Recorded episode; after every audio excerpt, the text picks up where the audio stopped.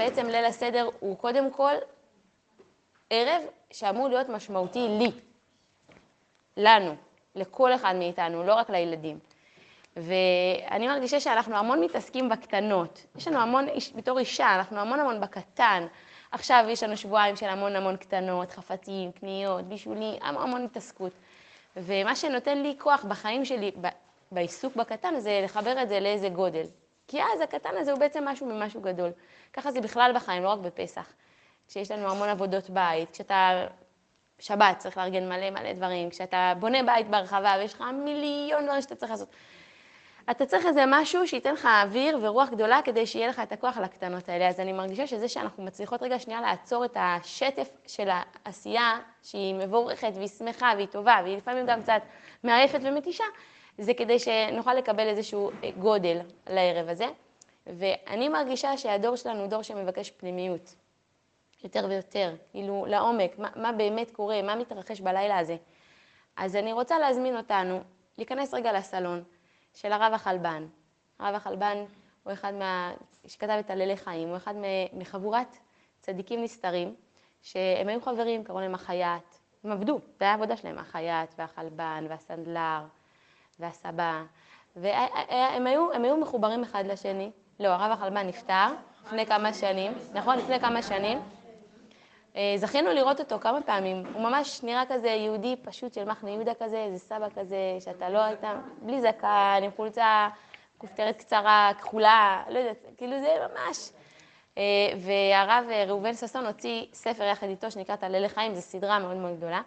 וממש אה, אני למדתי את זה עכשיו ביחד בשבילכם, ואני רוצה שביחד נלמד, ניכנס לסלון שלו ונראה מה העומק, מה קורה, מה באמת קורה בערב הזה אה, לחכמי תורת הנסתר. הם הרי יודעים בעולמות, הם לא רק רואים את מה שמונח לפנינו, פסח מצה ומאור, הם, הם רואים מה, מה, מה קורה בלילה הזה. אז בואו נתחיל בכלל בשאלה, בסדר? ושאלה ראשונה, רגע, יש לי פה איזה דף שלי. אה, אנחנו יודעים ולמדנו, וגם אמירה אמרה על זה, שאין דבר שאנחנו עושים זכר ל. כל חג פועל משהו באותו רגע. באותו רגע קורה משהו. אבל לא תמיד אנחנו רואים את זה או מרגישים את זה. והצדיקים האלה מספרים לנו שיש עולם של פנימיות ויש עולם של חיצוניות. והם אומרים שלכל עולם יש תכונות משלו.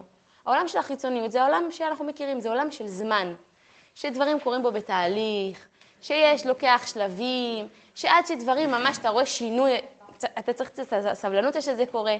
ולעומת זאת, בעולם, של, בעולם הפנימי שלנו, שזה עולם של הנשמה שלנו, זה העולם הפנימי של העולמות, הרי אנחנו מורכבים מהרבה עולמות, העולם הזה. אנחנו רואים רק את העולם הנגלה, אבל בתוך, מעל העולם הנגלה יש כל מיני עולמות שאני אני, אני יודעת את המילים, אני לא מבינה אותם, אבל זה עולם היצירה, ועולם האצילות, ועולם הבריאה, ועולם הבא, ועולם הנשמות, יש המון המון עולמות. בעולם הפנימי, בעולם של הפנימיות של העולמות, הדברים לא קורים בתוך זמן.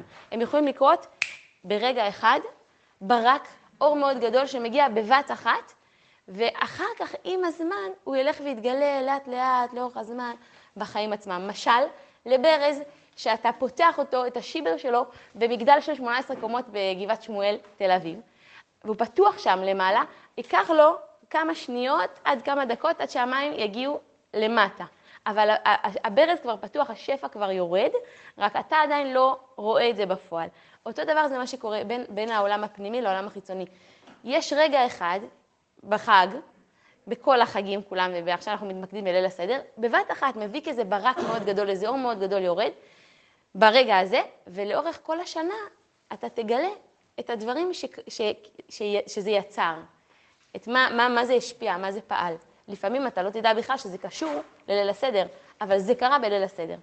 והוא אומר שיש איזה ערך גדול בליל הסדר באופן כללי. האור שיורד בליל הסדר, האור הזה, השיבר שנפתח שם בברז, זה אור של גאולה. גאולה זו מילה יפה וגדולה, אבל אם שנייה נחשוב על זה, היא כוללת המון דברים שאנחנו רוצים באמת. בגאולה שלי הפרטית ובגאולה של העם שלנו, בטח בימים האלה שאנחנו מרגישים שוואי, הלוואי והיינו יכולים לעשות משהו בשביל שיהיה קצת יותר טוב. אז יש אור של גאולה, וככל שעוברים הדורות, מתקדמים השנים, כל ליל הסדר הרי מביא עוד פעם אור של גאולה. אז החושך לאט לאט, לאט לאט מתבהר, ויש יותר ויותר אור. אז בדור הזה שכבר יש מלא מלא אור, בגלל כל הדורות הקודמים, אז זה שאנחנו מצליחים לעשות ליל הסדר, להוריד עוד אור של גאולה, כשיש כבר הרבה אור, הוא פועל הרבה יותר מהר. הדברים יכולים לקרות יותר מהר, כשזה כבר ממש ממש מאיר. עכשיו, אנחנו אומרים מושגים שהם מושגים לא מעשיים, אבל אני מרגישה ששנייה בואו ננשום רגע אוויר של פסגות, ואז בסוף גם נצליח לראות אולי איפה זה נוגע אצלנו. אז הרב החב"ן מתחיל ככה, והנה נבין מכל זאת, עד כמה מסוגל הוא ליל הסדר בדורותינו אלה, שאנו כבר ממש בעיצומו של תהליך הגאולה, וברוך השם שבנו לארצנו, והיא נותנת פירותיה בעין יפה, והתורה מתגברת מאוד, והתפשטות רזי תורה הולכת ומתחזקת. תחשבו, זה שאנחנו נשים יכולות לשבת פה וללמוד דברים של סתרי תורה, זה רק כי אנחנו בגאולה, פעם זה היה רק יחידי סגולה שיכולו לדבר את המושגים האלה. אנחנו מדברות מושגים, לא רק אנחנו, העם מדבר הרבה יותר רזי תורה מפעם. הנה בזמנים אלו נעשה האור תכוף, ובברק אחר ברק הולך ומאיר וחודר. ועל כן נשכיל עוצם פעולת ליל הסדר, שהוא ממש הזמן המסוגל ביותר בשנה להברקת אור הגאולה. כי ימי צאתנו ממצרים, כן בכל ליל הסדר, שימורימו לבני ישראל לדורותם. כל השנים, בשנת תשפ"ג, ליל הסדר הוא נקרא ליל שימורים, זה משהו שקורה היום. והנה על עניין זה ממש נוסד כל הלילה, והסדר שנעשה בו. כי לכל הפעולות כולן ישנה מהות אחת ממש. והיא כמו סוד יציאת מצרים, סוד הגאולה. כן הוא הלילה ומצוותיו, שמצטרפים יחדיו לכלל בניין של שפע פנימי הממשיך אור גאולה. המצות וכוסות היין, המרור והחרוסת ואמירת ההגדה, הנה הכל יחדיו בא בסוד פעולה בפנימיות, הוא פועל משהו בפנימיות. שפע תמציתי ועליון המכין וממשיך אור גאולה לשנה כולה ולכל השנים כולה ממש. כאילו, יש לנו ערב עם המון דברים, המון מצוות, ויש איזה משהו ששוזר וחורז את כולם. כל המצוות האלה, כל הסיפור הגדה שאנחנו עושים, הוא פועל משהו. יכול להיות שאנחנו לא יודעים, אבל הוא פועל משהו בעולם של הפנימיות. הוא, הוא קורא לזה ממשיך עלינו אור של גאולה. יש שפע שהשם רוצה לתת, ועל ידי הכלים האלה, המצוות האלה שאנחנו עושים, האור יורד. והוא יורד אליי, לנפש שלי, לצה"לי, והוא יורד בזכותי גם לעולם. יש לי איזשהו כוח בעצם המצוות שאני עושה. אה, אבל תבוא, אני אבוא ואני אגיד, רגע, אני לא כל כך מרגישה ככה. אני כאילו סבבה, אווירה חגיגית, אוכלים, אפילו אווירה של משפחה מורחבת. אני לא מרגישה שאני מורידה אור של גאולה לעולם, כאילו, בוא, זה, זה בסוף עובר הלילה הזה, וקמים למחרת, והכל כרגיל. אז זה אומר משהו מאוד יפה. אל נא נשפוט את שפעת האור לפי מה שנשיג בשכלנו. ואל נא נחרד רבות על ההרגשה הרוחנית שתופיע בנו. אולי לא יהיה לי שום הרגשה רוחנית, אני פשוט אהיה רעבה מאוד, זה מה שאני ארגיש כל הערב. נלך נא בתמימות לב לעשות רצון אבינו בכל מצוות החג, מתוך שמחה ופשיטות. ונדע כי נשמתנו יודעת היטב את מהלכיה במרומים, ועם המלך במלאכתו, עם נשמות הצדיקים ובשם כל ישראל, שותפה היא בזוהר של מעלה בפקידת ישועה וגאולה, בפנימיות העולמות דווקא. אז יכול להיות שאני לא ארגיש כלום ואני גם לא אבין כל כך, אבל עצם הידיעה שהנשמה שלי עכשיו מקבלת איזה אור, פועלת יחד עם השם, אני, אני שותפה, אני צוות של השם, אני עושה פה משהו וזה עוזר להביא אור של גאולה, זה נותן לי, זה נותן לי שמחה במצוות האלה, אפילו ברמה הכי פשוטה, אני יהודי פשוט שאני לא מבין דברים, אבל אני שמח, יש לי, יש לי מצה, יש לי ארבע כוסות, יש לי לשיר הלל, אני שמח בזה, וזה מה שצריך. לא יותר מזה. עצם זה שאנחנו שמחים במצוות, זה מה שמספיק.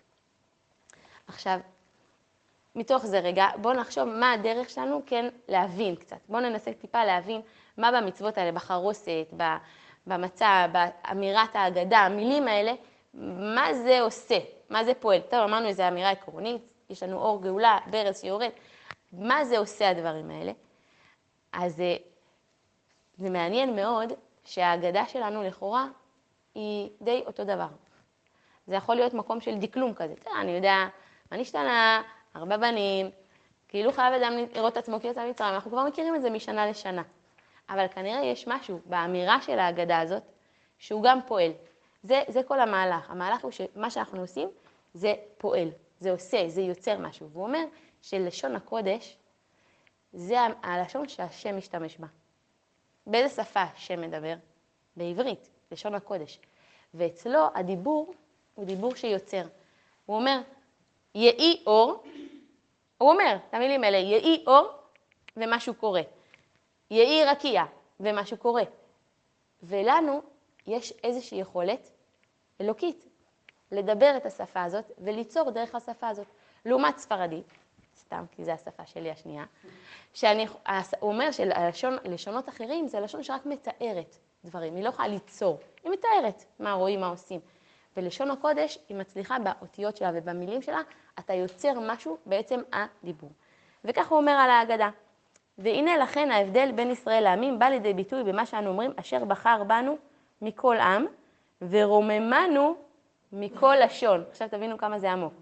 שהלשון הוא הביטוי להבדל בינינו ובינם, כי לשון הקודש פועל ממש כמו דבר השם, ואילו כל הלשונות אינם אלא מתארים את החיצוניות בלבד, ואין בהם כוח פעולה. והנה לכן תבין דבר גדול מאוד, כי בליל הסדר אנו עולים למדרגה עצומה של גאולת הדיבור. אני רגע שנייה עוצרת. במצרים היה גלות של דיבור, הם לא הצליחו אפילו לזעוק. מתי הגיע שלב שאפילו אין מילים, אבל אפילו רק, היה רק קול, רק ממש שהגענו כבר על הגאולה, אז הם, וישמע את זעקתם, וישמע את שאהבתם. פתאום כשהיה גאולה לדיבור, כשהם יכלו לדבר, אז קרתה הגאולה. כל מי שעובד עם ילדים מכיר את זה, שילד שלא מצליח להסביר את עצמו, בגיל ינקות בוודאי, רואים את זה בבכי, אבל גם בגיל מבוגר, כשילד לא יודע להגיד, קשה לי, נפגעתי, אני לחוץ, אנחנו פשוט נרגיש את זה בידיים וברגליים שלו. הוא יעשה הכל במעשים. אבל כשיש לך גאולה לדיבור, כשהוא מצליח פתאום, אנחנו מלמדים אותו איך להסביר את מה שהוא מרגיש, בבת אחת אנחנו רואים גאולה לילד הזה. אותו דבר עם ישראל. היה גלות בדיבור, פתאום בפסח יש גאולה לדיבור. הזה. אז זה הופיע ככה, אבל היום הוא אומר שאנחנו יכולים בדיבור שלנו גם היום להביא גאולה. ובעצם סיפור ההגדה, אנו פועלים בכל ההוויה כולה להמליך את השם יתברך על כל העולמות. ואין זה משנה כלל איזה אוזניים שומעות, שומעות את דברינו, כי דבר זה הוא פעולה בעומק ההוויה, ברוחניותה, ולא באוזני הבריות. כי הדיבור לאוזן הוא דיבור אנושי, מן החוץ אל הפנים, אך הדיבור האלוקי הוא פנימי, בעומק הנשמות. הוא מהדהד ומעורר גלים בתאומות הנעלם. מוציא פרי למעשהו מהפנים אל החוץ. זה ממש לא משנה אם שומעים אותנו, כמה שומעים אותנו, כמה נהיה בליל הסדר. אולי בכלל נהיה לבד בליל הסדר. עצם זה שאני מספרת את סיפורי הניסים של הקדוש ברוך הוא, כפי שכתובים בהגדה, זה יוצר אה, כוח של המלאכת השם. כל העולם, כל העולם מרגיש את זה. אני, אני יוצר משהו בכלל לא קשור אם שמעו את זה. אני פשוט אמרתי את זה, הוצאתי את זה ממני, וזה קורה במציאות. עכשיו, אה, הוא אומר במקום אחר שלא הבאתי, שאם אנחנו באים לספר סיפורי ניסים, אנחנו יכולים להיתקע ברמה הסיפורית. היסטוריה. אבל אנחנו מפספסים בגדול. כי כל סיפור אגדה, מה המטרה שלו? לשים את מערכת היחסים שלנו, בינינו לבין הקדוש ברוך הוא, על השולחן רגע. ואם אנחנו מבינים שזו המטרה, אז כל סיפורי הניסים, כל מה שאני מספרת, בים לקחו חמישה, לא, לקחו 250, לא, לא, כל זה בא להגיד, השם אוהב אותי כל כך, כל כך אוהב אותי.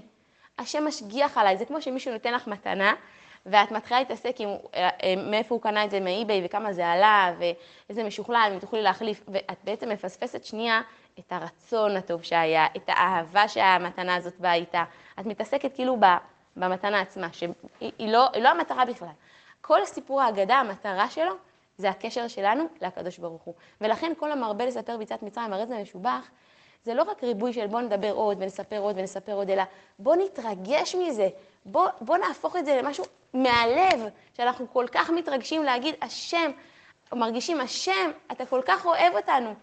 איזה כיף שאת, שיש לי אבא כזה, איזה, כאילו, שזה, שזה בא אמיתי מבפנים מבפנים, אז זה, זה משובח. זה גם הכמות, אבל גם האיכות. להבין מה העומק של סיפור ההגדה. אז חוץ מזה שאנחנו אומרים, אנחנו גם אוכלים, עוד מעט נדבר על מה זה שאנחנו אוכלים דברים פועל, וגם אנחנו מסבים. מה, מה יש בהסבה הזאת? אנחנו מכירים את זה שזה כבני מלכים, נכון? בני מלכים יושבים ואוכלים ככה. זה לא תמיד נוח. זה בכלל לא נוח לאכול ככה, נכון? אז אה, אולי אה, על מזרונים זה נוח, אני לא יודעת. לאכול. לשתות את הכוס יין ככה. יותר נוח. אז הנה, אז... נכון. נכון. בני מלכים. אז גם פה הרב החלבן אומר, בוא נבין רגע, בוא רגע נבין את, ה, את המעבר, את הלמה זה, למה זה ככה. זה לא טכני, שום דבר פה הוא לא טכני. יש פה איזה עומק בקשר שלנו לקדוש ברוך הוא, וכך הוא אומר. והנה מכאן נבין בסוד ההסבה בלילה הזה. הנה ליל פסח עומד בסוד האב הגואל את בניו, בסוד בני בכורי ישראל. שנייה פאוז. לפני זה הוא מסביר שהקשר שלנו עם הקדוש ברוך הוא מורכב. לפעמים יש לנו יראה, ואז אנחנו עומדים בתפילה, נכון? במקומות שיש לנו קצת יראה, זה שמונה עשרה, זה קדושה, קדיש, זה, זה מקום שאנחנו ביראה, אנחנו עומדים. ויש גם מקום של אהבה וחסד, ומקום כזה מאוד קרוב, ושם זה מקומות שאנחנו בתפילה יושבים בדרך כלל, כי זה לא מורה. אז תראו מה אומר פה. פסח הוא סוד הערת סיטרא דחסד, כנודע, ולפיכך, הנה עיקר התלבשות השם בבחינת הערת האהבה והחסדים, המתבטאת דווקא בסוד הישיבה, נכון? אמרנו עמידה מול ישיבה, אבל אדרבה, לא רק ישיבה, אלא גם הסבה, שהיא ממש בחינת פינוק שמפנק השם את בניו, להשכיבם עם כרים וקסתות ולהנעים להם, בשעה שהוא מרעיף עלינו אהבה גדולה.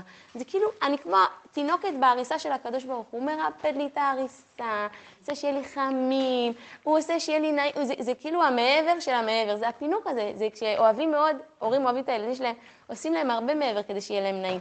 אז אם אנחנו מבינים שכל מה שאנחנו עושים עכשיו זה הקשר בינינו, אז פתאום ההסבה היא, היא, היא כאילו כמו חיבוק כזה, כאילו זה הרגשה שהשם מפנק אותי, השם רוצה שיהיה לי הכי נעים שבעולם. זה, זה המרכז של הערב הזה, להבין שזה הקשר ביני לבינו.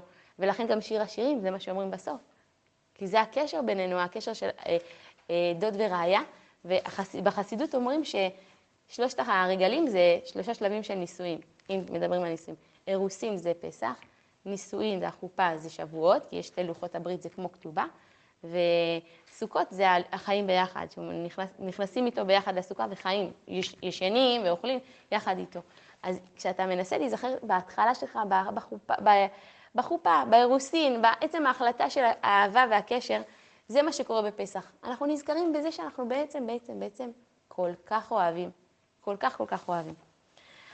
עכשיו, נשאר לנו לשאול שתיים, שלוש שאלות. שאלה ראשונה, אדם צריך לראות את עצמו כאילו הוא יצא ממצרים. ואני אומרת, וואי, ובערב הזה בוא נרגיש, אה, בוא, בוא נתרגש מזה, בוא נחווה את זה, אבל בינינו, אני חיה בתשפ"ג, אני מרגישה די חירותית, לא מרגישה שאני באיזה שעבוד, ואני צריכה להרגיש עכשיו שאני כאילו במצרים, ואני לא הכי מרגישה שאני במצרים. מה, איך הם מצפים ממני שאני ארגיש דבר כזה? יש לכם אה, איזושהי כיוון מחשבה? מה? נכון, אז הרב החלבן ממש ממש הולך עם הדברים שאתם אמרתם, בגדול, והוא אומר שגם היום יש שעבודים, יש מחלות, יש איסורים, יש את המוות, הוא מציין את המוות. הוא אומר, יש חושך של הסתרת אלוקים, זה גם שעבוד, שאתה לא מרגיש אותו נוכח כל הזמן ואתה קצת צריך להתנהל עם זה. ו- ו- והיכולת שלנו להתחבר לאיזה שעבוד אישי, אז הנה, הוא אומר את זה ככה ב... חייב אדם לראות את עצמו כאילו יצא ממצרים. כיצד יעשה זאת? הלוא יציאת מצרים רחוקה היא מאוד בהיסטוריה. כיצד הוא יהיה הוא עצמו יוצא ממצרים? שתי דרכים לכך. המפורסמת יותר, השובה ממעיינות החסידות ודרכי עבודת השם, באה לקרב את מצרים לאדם. המושג מצרים מתרחב, לכלול את כל המיצרים שבעולם, כמו שאמרתם יפה. במובן זה, כל אחד מתמודד עם מצרים אישיים שלו. בכל דור יש אתגר חדש של יציאה והתגברות. ובכלל זאת לכל אחד באופן אישי. ובאמת, כמבואר ברמח"ל, יציאת מצרים לא נגמרה, שכן גבולות וצוררים קיימים בכל דור ועומדים עלינו לכלותנו. לפיכך, בכל דור וכל אדם צריך לשאוב כוח מיציאת מצרים ומהניצחון על ממלכת מצרים שבעבר, ועל ידי כך להתגבר על המיצרים הסובבים אותו. אז עצם זה שאני שנייה מתחבר למיצרים שלי, אני מרגיש שאני היום יכול לצאת ממצרים. היום, היום אני יכולה לצאת מהמיצר הזה שאני כבר שנים בתוכו ואני לא יודעת איך יוצאים ממנו. ואומנם דרך אחרת, שהיא למעשה פשט דברי חז"ל, שצריך האדם עצמו לראות את עצמו כאילו הוא יצא ממצרים עם עם ישראל שבאותו דור. כן, כן, פעם, אל תגיד רק המצרים של היום. כלומר, צריך אדם לנתק את עצמו מההקשר הפרטי של חייו כאן, ולדלג במרחב הזמן אל המאורע ההיסטורי, ולראות עצמו כאילו הוא יצא ממצרים. ובמובן הפשוט, צריך הוא לחבר עצמו לשלשלת הדורות, ולהבין שמאורע זה שהתרחש, הציל אותו ממש ממצרים. כאילו אנחנו יושבים רגע בשולחן ערוך, כל המשפחה מסביב, ואתה אומר לעצמך, סבתא שלי וסבא שלי ככה ישבו, וסבא וסבתא שלהם ככה ישבו, ואני מתחבר עכשיו, ואני מחבר את הילדים שלי עכשיו למשהו ארוך, ארוך. זה ממש לא הסיפור שלי. אני זוכרת שהרב זינגר, ראש ישיבת אה, מקור חיים, כשהיה את שלושת החטופים, אז שאלו אותו, תגיד, איך, אה, איך החבר'ה שלך בישיבה רוקדים, שמחים, שרים, כאילו, זה היה ב-18 ימים שלא מצאו אותם. אתם, כאילו, איך אתם יכולים להיות במקום כזה? והוא ענה להם תשובה שפשוט הייתה כל כך חזקה לי, שאני כאילו זוכרת אותה. הוא אמר, הילדים האלה יודעים שהסיפור שלהם הוא לא היום, והוא לא התחיל אתמול. כל יום הם מזכירים את אביי ורבא, שנים לפני, והם מזכירים את צאצאינו וצאצאי צאצאינו, עוד דורות אחרי. הם מבינים שהם חלק מסיפור ארוך מאוד מאוד, וזה נותן להם המון כוח, כי אני חלק מעם אדיר ועצום ועוצמתי ונצחי. אולי אני, יום יהיה פה ויום לא יהיה פה, אבל אני, במעשים הנצחיים שלי, הרי כל מצווה זה משהו נצחי, שיישאר לעולם. ובחיבור שלי לעם הזה של עולם יישאר, אני הופך להיות נצחי, אני הופך להיות הרבה יותר גדול. אז יש ערב אחד שעוזר לנו לצאת מהקטנות שלנו ולהתחבר למשהו הרבה הרבה יותר גדול, לעם שלם. ואני חושבת שרואים את זה היום, שככל שאדם הוא יותר כללי, הוא יותר נצחי.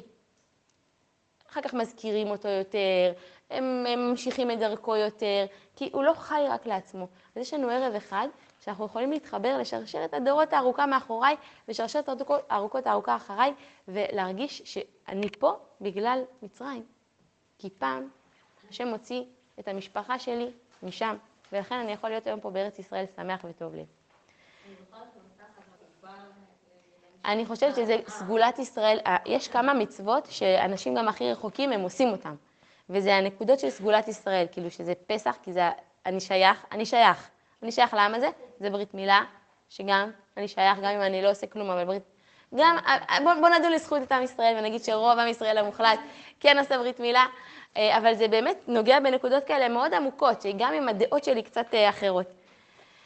המרור, המצב והחרוסת שאנחנו אוכלים, זה רק בא כדי לעורר אותנו, או שזה פועל במשהו, במשהו יותר עמוק? הוא אומר ככה, ככה, מרור, המצב והחרוסת, מעוררים את השעבוד. מבליטים את הלחץ שהיה אז, ועודנו מצוי בצדדים מסוימים בהוויה. זאת אומרת, זה שאני אוכלת חרוסת, אוכלת מרור, זה קצת מריר לי. אני מכניסה אל, אליי, אל המצה, אני אוכלת אותה ונזכרת, כאילו ככה הם אכלו, מסכנים, עבדים. נכון, יש לנו מצה שהיא אה, המצה של אחרי היציאה ממצרים, יש לנו את המצה שהייתה לפני היציאה. אה, זה לחם עוני, לחם עוני. אנחנו, אנחנו אוכלים משהו וזה מזכיר לנו את הקיבוץ הזה, את המרור המריר והלבן הזה ששורף לך את הלשון. ו, וגם החרוסת, אנחנו יודעים שזה זכר לטיט, אנחנו כאילו דרך האכילה קצת חווים שיעבוד בקטנה, קצת, משהו מריר, ואז, ולאחר מכן מתגברים הם בכוח קדושתם, בסגולת המצווה שבהם, לכלות את השיעבוד, להמתיק את המרירות ולהוציא את ישראל לחירות עולם. בגלל שזה מצווה, המרור הוא מצווה, ברוך אתה אשר קידשנו לאכול על אכילת מרור, עצם זה שזה מצווה, וזה נוסח איזה קדושה, שמצליחה להתגבר על השעבוד, ובזה אני כאילו פועל בגוף שלי החומרי, אני פועל חירות, יציאה משעבוד לחירות, וזה פועל גם על כל העולמות, כמו שאמרנו. אמ, אחד הדברים הכי יפים שראיתי זה על השאלות, של מה נשתנה. לכאורה, השאלות מאוד ידועות, מאוד, כאילו, אנחנו עושים דברים שהילדים ישאלו אותנו שאלות, נכון? אבל הילדים כבר יודעים שאנחנו עושים את זה כדי שישאלו אותנו שאלות. הם כבר לא שואלים שאלות, כאילו, אמיתיות. וגם אנחנו, כאילו, מה נשתנה הלילה הזה, שבכל הלילות אנו אוכלים חמץ ומצה. הלילה זה כולו מצה, זה כאילו, זה כזה לא באמת, וואי, מה קורה הלילה הזה, למה זה כל כך שונה? זה לא. זה אותה תשובה גם כל שנה, נכון? אז זה אומר משהו מאוד יפה. והנה באמת, מההבנה ששאלה מתחילה מהנפש, כאן הוא אומר לפני זה שמאוד חשוב שהשאלות אמיתיות, הם יבואו מבפנים, לא, לא, לא רק כי צריך.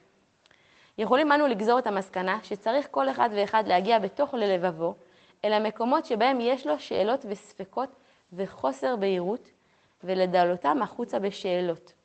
לחזור, בליל הסדר הכוונה. לחזור ולדקלם שאלות מנוסחות איננה נחשבת לשאלה. השאלות האמיתיות נמצאות פנימה, בתוך הלב, ולכל אחד יש עדיין שאלות המטרידות אותו. הלוא האמונה היא דבר עמוק מאוד, ולהגיע למדרגת אמונה אמיתית צריך לעלות במעלות קודש עליונות. אפילו אברהם אבינו שאל את השם יתברך שאלות, והתחזק בדרגות אמונתו כאומרו והאמין בהשם. כך, בכל ליל סדר צריכים אנו להתקדם עוד ועוד בחיזוק אמונתנו, לחדש קומה נוספת של אמונה. והנה שיעורי בית לנו, לא רק לילדים. שנייה רגע לשים, לחשוב רגע ביחסים שביני לבין הקדוש ברוך הוא. איפה יש לי נקודה כואבת? איפה יש לי נקודה לא ברורה? איפה אני מרגישה שיש לי שאלה? שיש לי ספק? שאני רוצה רגע להביא את השאלה הזאת. כי עצם זה שאני שואל שאלה, לפעמים לא יהיה לי תשובה. אבל עצם זה שאני שואל שאלה, זה אני עולה מדרגה. זה לעלות מדרגה. נכון, המדרגה הקודמת לא הציבה לי, המדרגה הבאה גם עדיין לא הציבה לי, אבל אני שואל שאלות, זה סימן שאני מתקדם.